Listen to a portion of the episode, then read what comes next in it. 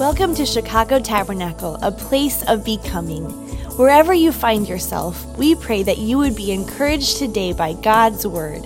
Please join us now as we hear a message from Pastor Toledo. Well, I want to say good morning to all of our online family and everyone at Philadelphia Tabernacle. Come on, CT, let's clap for our family over there. I hope you had a wonderful Thanksgiving. I feel a little bit of turkey hangover in the house here today. But God is good. We're going to we're going to really lock in to seek the face of God today as we continue on in our series titled Walking in Power. Everyone say walking in power. We can walk in the power of the Holy Spirit. And the book of Mark is all about Jesus on the move and all of the things that Jesus was doing as he walked in power. These are examples for us, examples of encouragement, lessons for us to learn so that we too could walk in power. Today we're moving on to uh, Mark chapter 8. And after this message, we're gonna take a break from the Walking in Power series. But I promise you, over the course of 2024, we will be revisiting it until we go through uh, through the whole book. But today we're talking about the miraculous feeding of the 4,000. So each of the Gospels has at least one miraculous feeding story. There are several in the scriptures. They all have slightly different details, yet one is very consistent. And here it is.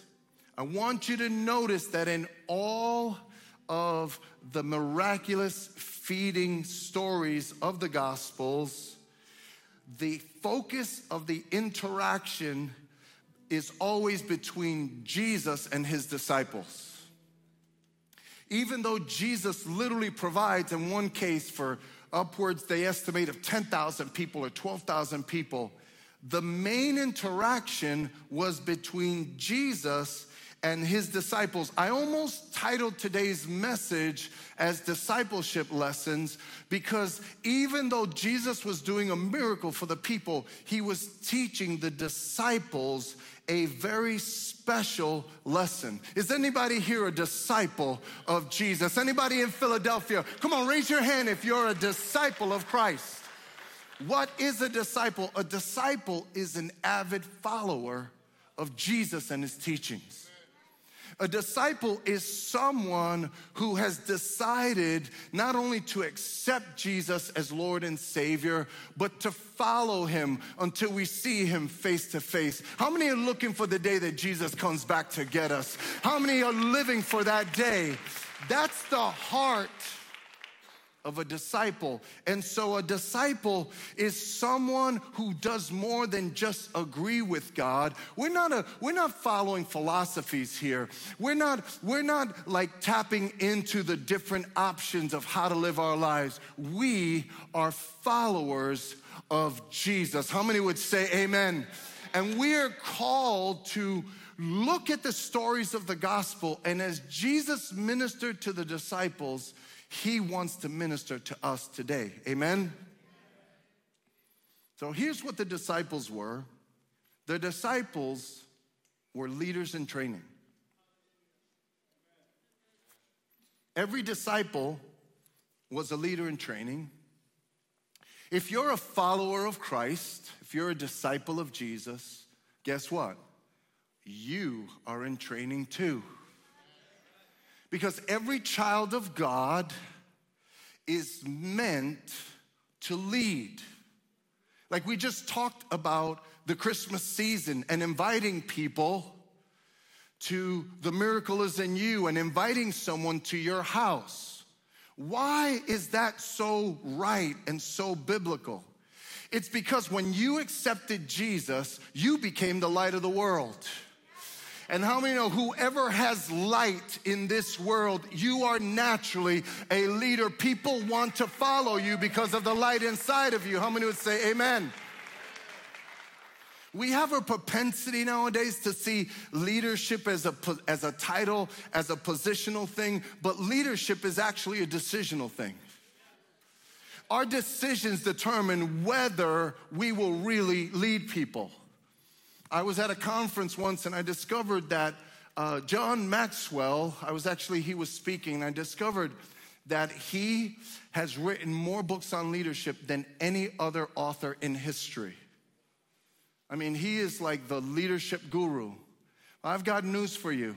We have single moms in this room one spirit filled single mom over the course of those 18 or 20 years will give as much leadership advice to their kids. How many know, ladies, you are the John Maxwell of that house and you have been called to lead? And how many people are here that you were influenced by a grandma or a mom or a dad or someone who was full of the light of Christ? How many would raise their hands and say, Yes, I'm one of those?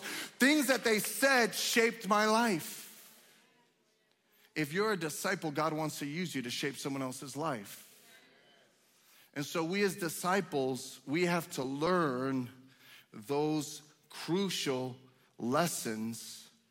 And here's the thing that we need to understand before I read this. Remember this Jesus wanted to feed the people's bellies, while at the same time, he wanted to feed the faith of his disciples. He wanted to feed the people's bellies, but he wanted to feed the faith of his disciples. Because without faith, it's impossible to please God. And, and in this miracle, the purpose of this miracle was not just for the people, the purpose of this miracle was for his disciples. Everybody say, That's me. So Jesus was expecting his followers to walk in power. He was expecting you in Philadelphia, he's expecting you today to receive faith, to walk by faith, and consequently, consequently walk in power. So let's look at this story, Mark chapter 8, beginning with uh, uh, verse 1, and let's learn some very, very important truths for our lives, especially in this season. This season is getting you ready to make this, this sermon is getting you ready to make a difference this season in someone else's life. So, Mark chapter 8 is as follows. Not long after, not long afterwards, another large crowd came together. Now, by the way, the commentators believe that the, that the miracle of the demoniac in Mark 5, remember when the people, pigs over people, they asked Jesus to leave? Even though they asked Jesus to leave, many of the commentators believe that that miracle, what God did in that, the miracle that God did in that man's life, it spread all over. And because it spread all over, crowds starting to, started to come from everywhere to follow Jesus. So, not long afterwards, another large crowd came together. And when the people had nothing left to eat, Jesus called the everyone disciples. Everybody say, That's me. Jesus called the disciples to him and said, I feel sorry for these people because they have been with me for three days and now have nothing to eat. Now, let me point out to you that Jesus always has a heart for the needs of people. Notice that Jesus notices. And maybe you're here today and you feel like you've been overlooked. I'm telling you right now, you have not been overlooked. Maybe what needs to happen is you need to learn today's lesson. Today's lesson is very, very important. You see, you have not been overlooked. Jesus always notices, He always notices the needs of His people. Another thing that's important to notice is that because they sought him, the Bible says, "Seek ye first the kingdom of God and His righteousness, and all things will added will be added unto you." Notice that this crowd of people who followed him for three days, when they ran out of food, God did a miracle. Because if you seek Him, how many know you will find Him? And when you find Him, He will do everything that you need. How many would say Amen? Come on, come on, shake off the turkey. Some people still. Levanta! Are they awake in Philadelphia? Too much turkey. Somebody said too much lechon. So notice that if you seek God, seek first the kingdom, all will be added, even for thousands. But let's keep going. It says, if I send them home without feeding them, they will faint as they go because some of them have come a long way.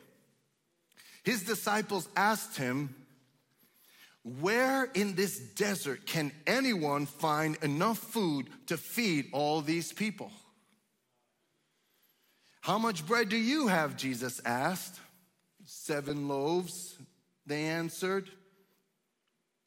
He ordered the crowd to sit down on the ground, and then he took the seven loaves and gave thanks to God, broke them, and gave them to his disciples to distribute to the crowd. And the disciples did so. Notice how many times in just 10 verses the phrase disciple is used. Everybody say, That's me. He's talking about us. Jesus is the same yesterday, today, and forever. How many know this Christmas season, God wants to put some stuff in your hands so that you could distribute? And it will become a miracle in someone's life. Come on, put your hands together and say, Yes, Lord, amen. He's talking about us. This miracle was for us. This story was a lesson for us. They also had a few small fish. Jesus gave thanks for these and told the disciples to distribute them too. Everybody ate and had enough. There were about 4,000 people. Then the disciples took up seven baskets full of pieces, uh, seven baskets full of pieces left over.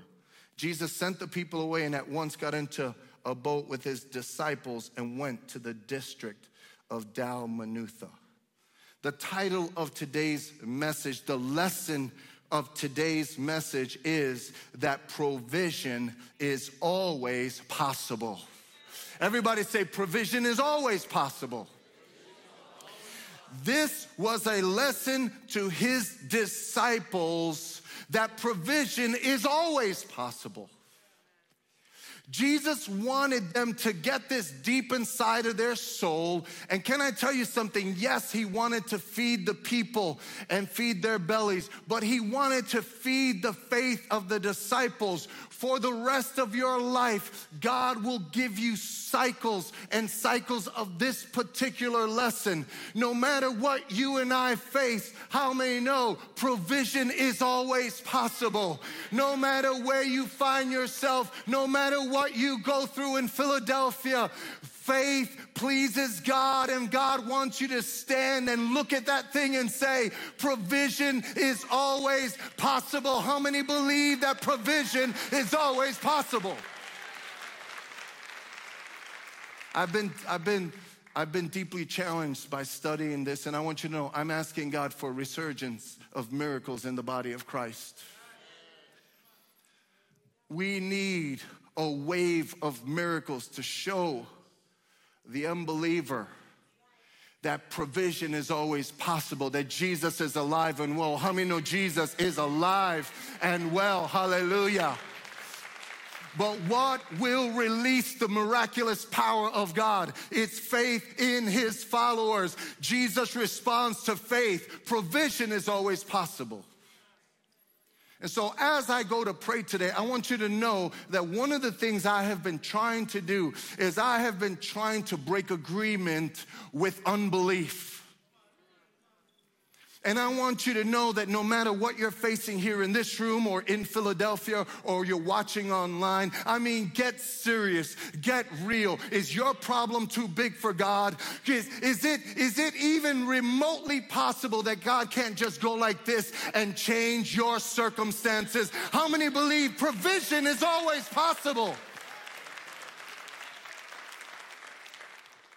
I literally prayed against American Christianity today. We are Christians. We are followers of Christ way more than we're Americans. As Americans, we, we tighten our belts and we want to save and we want to do this and the 401k and, and, and always saving and the bottom line and the bottom line. And, and sometimes if your bottom line doesn't look that good, meanwhile, our bottom line in America is 10 times better, 100 times better than 80% of this world. We live like kings in this country, but American Christians says, no, I got to raise up my bottom line. And we forget that it's not about your your bottom line. It's about His goodness, it's about His faithfulness, it's about His kindness. If you have anything good in your life, it's because God has provided it. Wake up! Provision is always possible, and He's the one who's provided it for us. It's not your strategies or your smarts. You know, when I was in, before I pray, when I was in street ministry, when I first became a Christian, I marveled at how many absolutely gifted people found themselves on the street. Doctors, lawyers, Columbia Med School graduates, I mean, all kinds of, I was just shocked at um, how many life challenges devastated people who had the natural ability to make more than probably our whole group that was out there. And you know what it was for me? It was a reminder for me that without the goodness of God, where would you and I be? To presume that what you have is because of you is the highest level of foolishness. Unless the Lord builds the house, they that labor, labor in what? Unless the Lord watches over the city, the watchmen watch in vain. How many are thankful for our providing Savior, uh, our protecting Savior? Hallelujah. Yeah, come on, shout to the Lord for a minute. It's Thanksgiving. Hallelujah. Wake up, Philly, and praise God. He's worthy to be praised. Where did it come from? It came from Jesus. And this is so easy for us to overlook. And here's what I want to say before I pray. I want to quote J.B. Phillips, who says, Man's extremity is God's opportunity. What that means is you might find yourself in an extreme situation, but do you realize that provision is always possible? And do you realize that this situation or circumstance that you find yourself in is really a faith lesson? God wants to teach us how to respond and how to walk by faith. So come on, Let's lift up our hands in Philly. If you're watching online, wherever you are, let's lift our hands. And I want to pray for our minds and our hearts and our spirits. Father, in the name of Jesus, we thank you for rescuing us and saving us. We didn't choose you, you chose us. And even now, you're knocking on people's hearts, oh God, choosing them again if they'll just open their heart to you, Lord. But God, we thank you, Lord. We thank you that you have always been the one that took care of us. And Lord, you love when we believe you. And so, God, would you strengthen our faith today? To us, Lord God, to you, our faith is more precious than pure gold to you, Lord God. It's what pleases you. And as your followers, we want to please you. So, God, would you break off unbelief? Would you break off the foolishness of logic? Oh, God, would you break off the thinking, oh, God, that minimizes who you are in our lives? Bless this word. Bless the remaining moments of our time in Philadelphia. I pray that today would be a breakthrough for someone. Maybe they've had their backs up against the wall, but Lord, today you want to release faith inside of them that will bring your miraculous release and provision. So, God, today we're turning our eyes to heaven Today we're looking to you. Today we're looking above what is, and we're looking to you and say, Have your way, King Jesus. We believe that provision is always possible. So bless this word, bless our time together, bless our hearts in the mighty name of Jesus. And all God's people said, Amen and amen. Hallelujah. Hallelujah. We have to know that a disciple without faith is like a miss or disaster in the making. When we don't trust and look to Jesus for provision, when we lack faith, we become vulnerable to secular solutions. We become vulnerable to demonic suggestions. The reason that Christians get deceived and tripped up by the enemy is because we forget that provision is always possible. And so, this is a very, very deep, very, very important uh, uh, truth and very important lesson for us to learn. God's provision. You know, many, many years ago, I think I preached on this, but I always tell myself this um, I was reading one of these stories and one of these miraculous feeding, and I'm like, where exactly does the miracle happen? Did it happen in its hands? Did it happen when they put it in the baskets? Did it happen when they were carrying it? Like, how did they carry like a, a basket right was it filling up what was going on where where exactly specifically did the miracle take place and you know what i felt the holy spirit whisper to me I felt like the Holy Spirit whispered to me, Don't try to figure out the miracle. Just trust me. Because I can do things that you can do. The Bible says He calls those things that are not as though they were. It wasn't there, but all of a sudden it was there. How did it get there? I don't know. God did it. Hallelujah. And so, this is a big deal Provision comes in many forms. Sometimes God has a solution and we're trying to figure out the solution. And instead of trying to figure out the solution, look to Him for the solution. Sometimes uh, uh, uh, uh, this, this provision comes as a resolution. We might be in conflict with our with family members or with different people.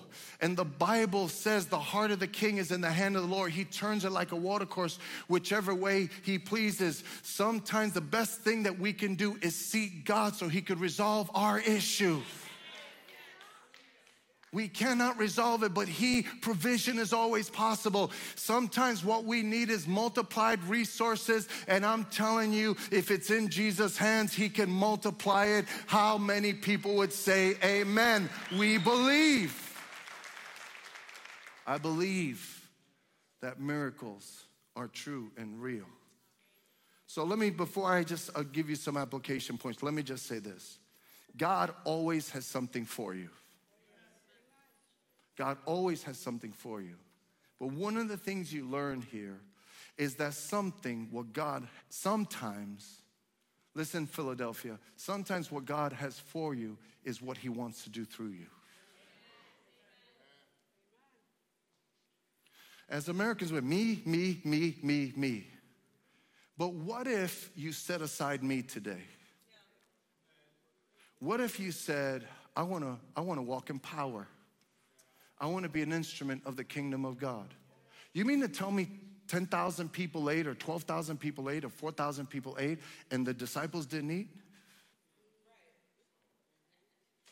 So you're gonna tell me that God is doing things through you and He's not gonna do stuff for you? That's part of the lesson here. Part of the lesson here was that God wanted to do something through the disciples.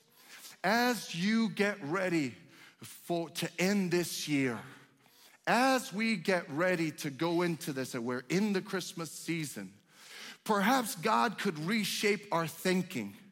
As we get ready, I like to think about about, I like to take December and think about, God, what do you have for the coming year? And then in January, we have our three week fast, and I pray about the things that I was asking God to focus on. Could you begin to focus on, even in this month, how does God want you to wrap up this year? And how does God want you to go into the new year? And could you make some room, not just for what God wants to do for you, but would you make some room for what God wants to do through you. Somebody say amen.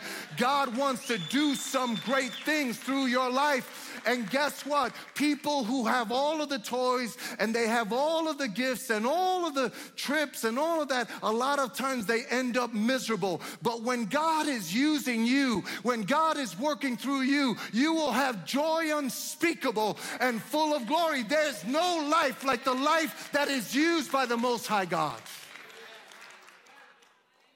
You will be so excited when God uses you. There's nothing better than being used by God. You could be in your saddest, most difficult place, but when God uses you, it's joy. You get a sense of heaven. You get a sense of eternity. You get a sense of glory. You let go the things that are happening here, which are just temporary, and you get a sense of glory. God wants to use us.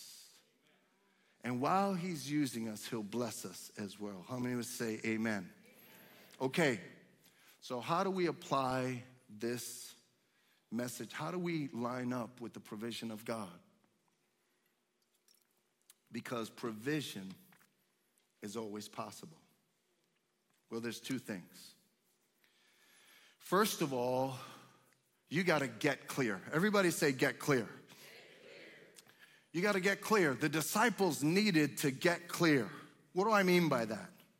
The way you see things is the way you see things, but it's not exactly the way things are.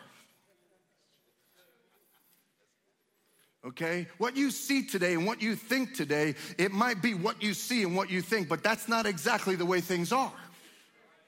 Okay? Things could be different than what you see. Maybe you're not seeing the right thing. Let me explain this to you. So imagine Jesus is right here and the disciples are right here. Watch the story. Okay, these are the disciples. They've been walking with him for at least a year by now. They've been walking with him. They've watched him do all of these things. So, watch the exchange and tell me that we haven't been there. So, he says to them, I want to feed these people. And they're like, You want to feed these people? They go, where in this where in this vast desert are we going to provide all the food for all of these people? And he's right there. So hey feed the people. What? What are you talking about? Look at all of these people and instead of looking at him, they're looking at the problem. How many know when you really start to look at him, that's when you get clear? We got to get clear today. I'm telling you right now, do not make a move until you get clear. Do not make that decision until you get clear. I said, Jesus, help me to get clear, Lord. How many times do I face a situation and instead of looking at Jesus and getting clear, I turn around and look at the problem? Stop looking at the problem. The problem is there, it's what you see. But let me tell you the revelation that comes when you see the one that you can't see, that's where the power of God will be released into your life. We got to get clear, brothers and sisters. God is able, provision is always possible. But we got to get clear. We got to see what he wants us to see. You know, pressure can make us forget that Jesus is right there. Sometimes when we fall under pressure, we stop noticing that He's right there. But, brothers and sisters, He's right there. In Philadelphia, guess what? No matter what you're going through, He's right there. Did He not say, I'll never leave you nor forsake you? Come on, somebody shout, He's there. He's right here. He's in this place. He's right there with you. Stop taking your eyes off of Him. Get clear. Part of the lesson is we got to learn how to get clear. We got to learn how to get our eyes on Jesus. One of the things that I have been noticing in the scriptures is that when the enemy deceives us, a major part of his deceiving us is getting us to forget that Jesus is right there. It's one of the major schemes of Satan is just to get you and I to say, Where's Jesus? Or not even think about Jesus. So, we talked last week about the mechanism of what's going on in your heart and in your mouth. Have you, as you've been processing your problems, right? How much has Jesus come out of your mouth? Or how much is the problem dominating your thinking? You know, we prayed today, and when we finished praying, I shared a little bit of the message with the staff. Pastor Jose um, said, You, you got to hear this, Pastor. He goes, I can't believe you're this story. I just got to tell you this story. So Pastor Jose was a lead pastor of a church in Santo Domingo. You guys don't know. He was Pastor, pastor Jose was the first disciple of this church. And um, yeah, one day we'll have him give his testimony. He used to be quite the rascal. And it was so funny because I would come to church and his mother would tell me all the naughty things he did that week. Every week. God got a hold of him he started to serve, he started to study the Bible. I watched him, I literally watched him become this amazing man of God. And right at the same time, when we started, the first person that I met uh, um, in regards to Chicago Tabernacle was actually in Brooklyn.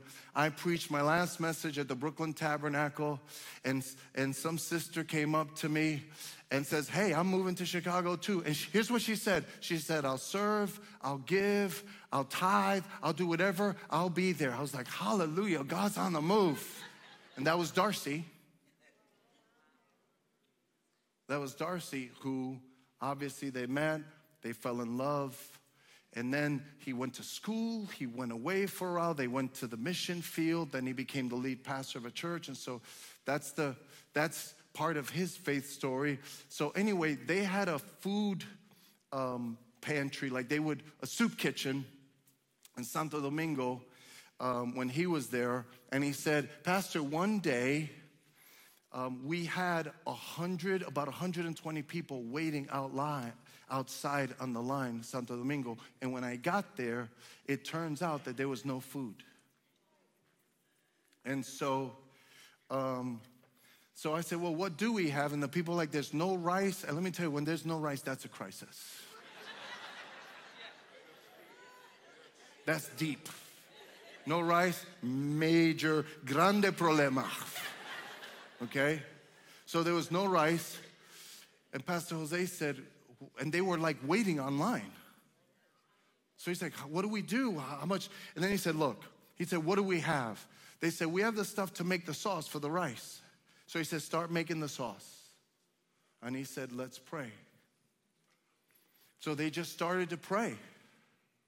And while they were praying, somebody starts banging on the door. And when they start banging on the door, they're like, oh snap, we're late. The, these people are hungry. They're waiting for a meal, and we have no food.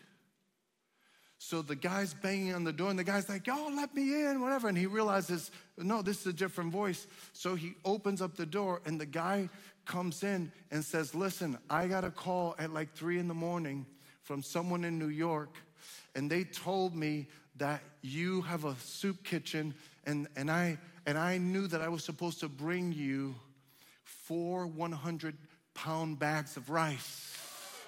Come on, provision is always possible. Come on, let's praise Him. Praise Him in Philadelphia. Provision is always possible.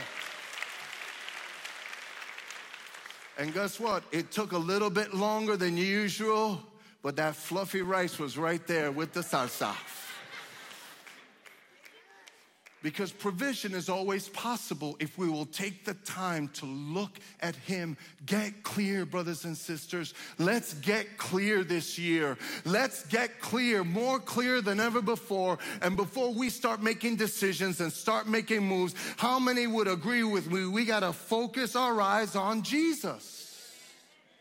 Because you respond differently when you see Him for who He is. If they could send me a keyboard player. Listen, I, I heard a story about the uh, Revolutionary War. I found this interesting. Let me read this to you. There was a man in civilian clothes who, during the American Revolution, rode past a group of soldiers repairing a small defensive barrier. Their leader was shouting instructions, but making no attempt to help them. Asked why by the writer, so the writer said, Hey, why aren't you helping them? He retorted with great dignity, Sir, I am a corporal. Like, I'm in, I'm in a position of authority here. I'm not doing that. So the stranger dismounted and proceeded to help the exhausted soldiers. The job done, he turned to the corporal and said, Mr. Corporal, next time you have a job like this and not enough men to do it, Go to your commander in chief, and I will come and help you again. It was none other than George Washington himself. Now, here's what's interesting. Uh, the interesting thing about the story is that he didn't recognize him because he wasn't in uniform. You see, he didn't recognize that the commander in chief was right there because he wasn't in uniform. And you know what? George Washington was just a man, and, and thank God that he was that kind of leader and servant. But do you realize how often we don't recognize Jesus because he's not in the uniform that we think he ought to be wearing? But how many know just because he's not in your uniform, that doesn't mean he's not right there. Brothers and sisters, he is right there in your house, in your apartment, at your job, wherever you find yourself in your battle, in your addiction. He's right there. All we got to do is get clear. Provision is always possible. It's always possible. And God wants to break off our unbelief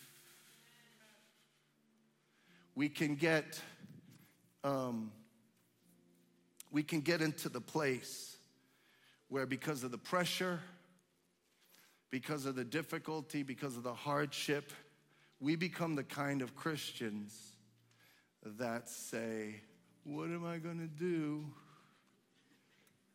What am i going to do? And we stop believing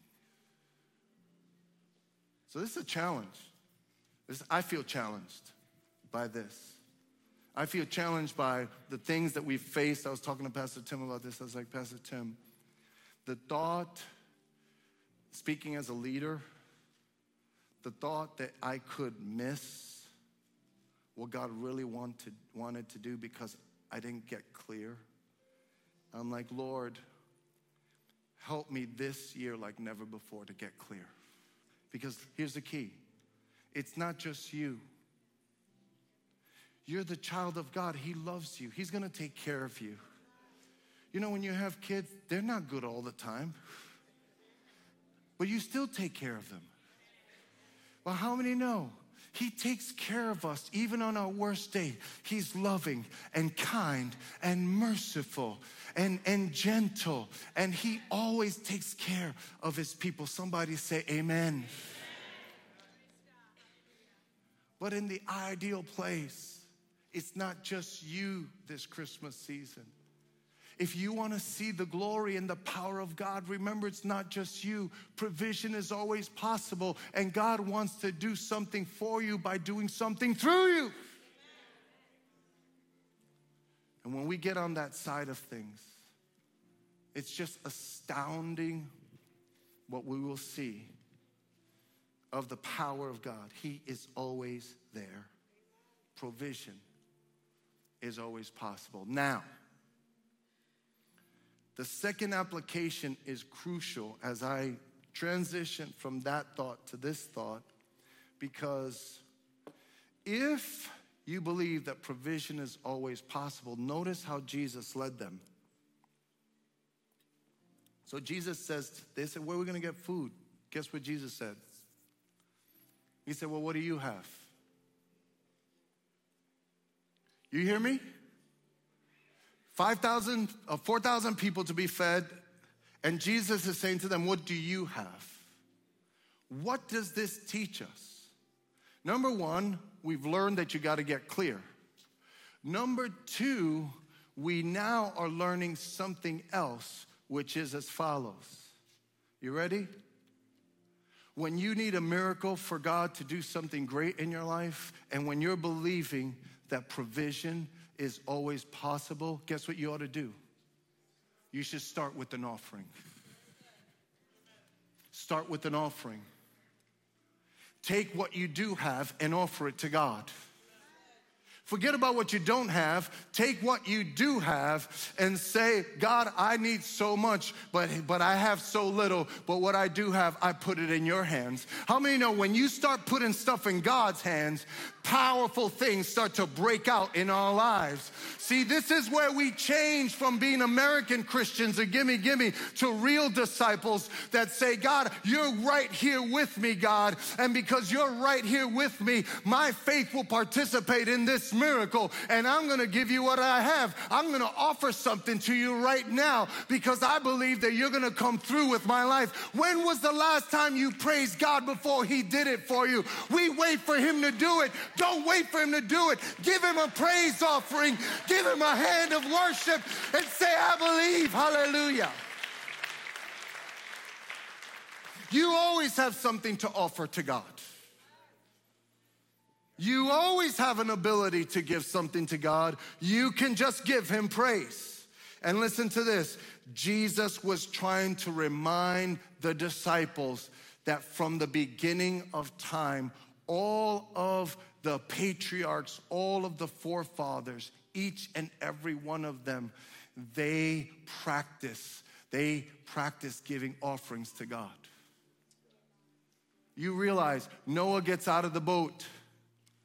His family is saved. What is the first thing that, that Noah did when he got out of the ark?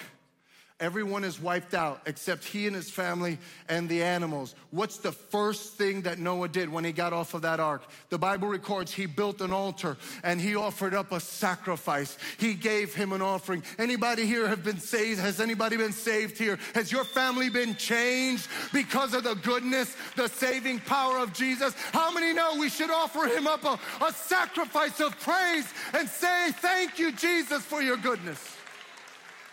Abraham got a promise from God. And even though it took 25 years to see that promise fulfilled, the first thing that Abraham did was he built an altar and he began to worship God and honor God. He started with an offering. You get a promise from God, give him an offering. Isaac offered up sacrifices to God. Jacob, listen, Jacob was running from God. Interesting. Jacob, no, Jacob was running from his home, not running from God. He was running from his home because he caused all of this mess, all of this trouble. He was on the run.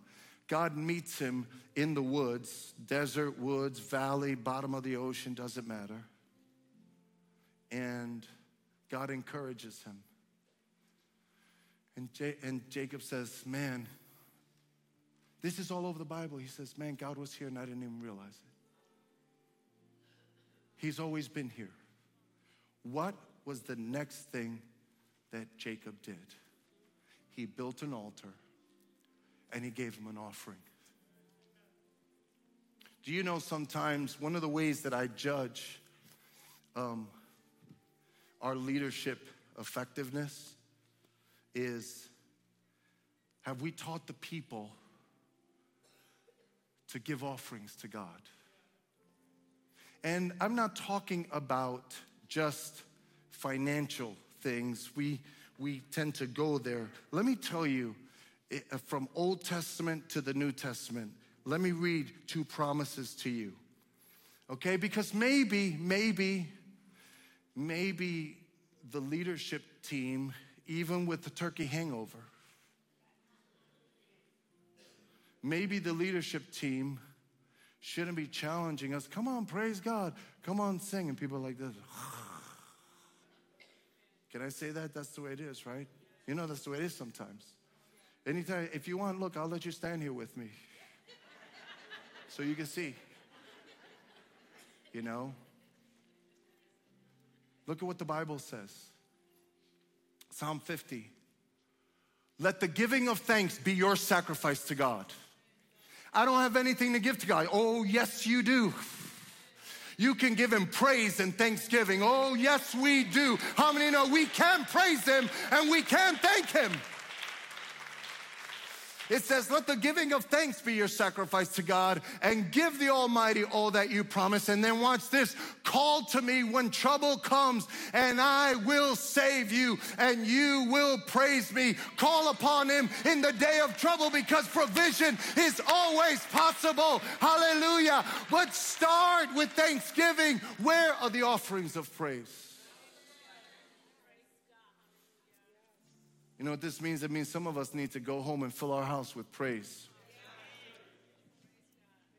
Some of us, the best, you want a strategy for victory, for breakthrough and blessing? Go stand in your kitchen and thank God for everything that's in that kitchen. And go stand in your living room and begin to praise God. Offer Him the sacrifice of praise. Hallelujah. And watch, watch the great things that God does. Look, in Hebrews, this is not just Old Testament. This in Hebrews it says, "Let us then sometimes." Come on, Philly. Let us then sometimes. Let us then always. Everybody say always. always. How many know always means right now?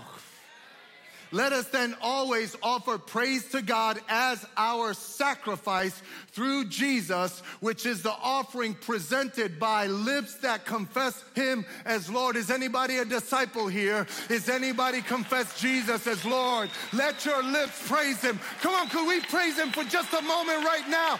Come on, give Him a shout. Stand, stand to your feet for a second and let's praise God. Come on, let's do what the Bible says. Stand up. Stand up and praise Him. Hallelujah. Stand up in Philadelphia. Stand up in your living room. Hallelujah. Thank you. Thank you. Thank you, Lord. Thank you, Lord. I praise you from the hardest place. I praise you, oh God. From the difficult place, I praise you, oh God. You're able, you're near, you're right here, oh God. Thank you for being so close to me.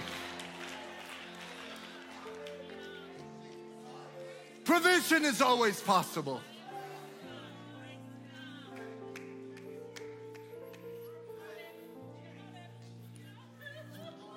Hallelujah.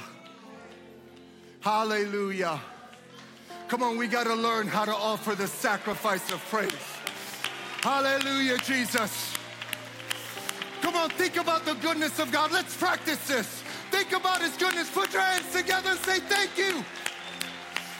Thank you for food. Thank you for air in my lungs, oh God. Thank you for family. Thank you for friends. Thank you for mercy and forgiveness, oh God. Thank you, Lord Jesus. You're a good, good Father, oh Lord. You're worthy to be praised. On our worst day, you are faithful and you are near, oh God.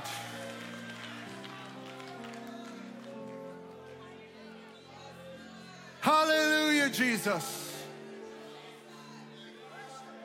Hallelujah, Jesus.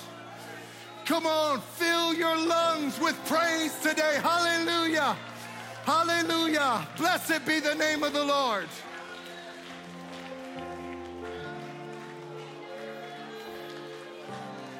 Come on, are you in need?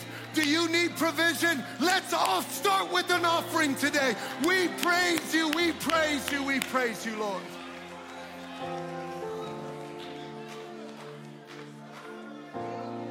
We praise you, Lord. We praise you, Lord. You're worthy, you're worthy, you're worthy to be praised, oh God. Hallelujah, King Jesus. Thank you for your mercy. God, where would we be if it wasn't for your mercy, oh God?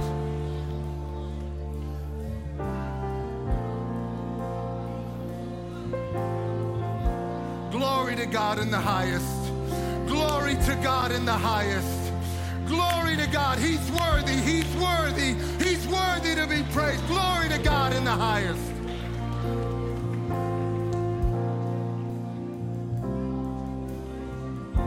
Hallelujah.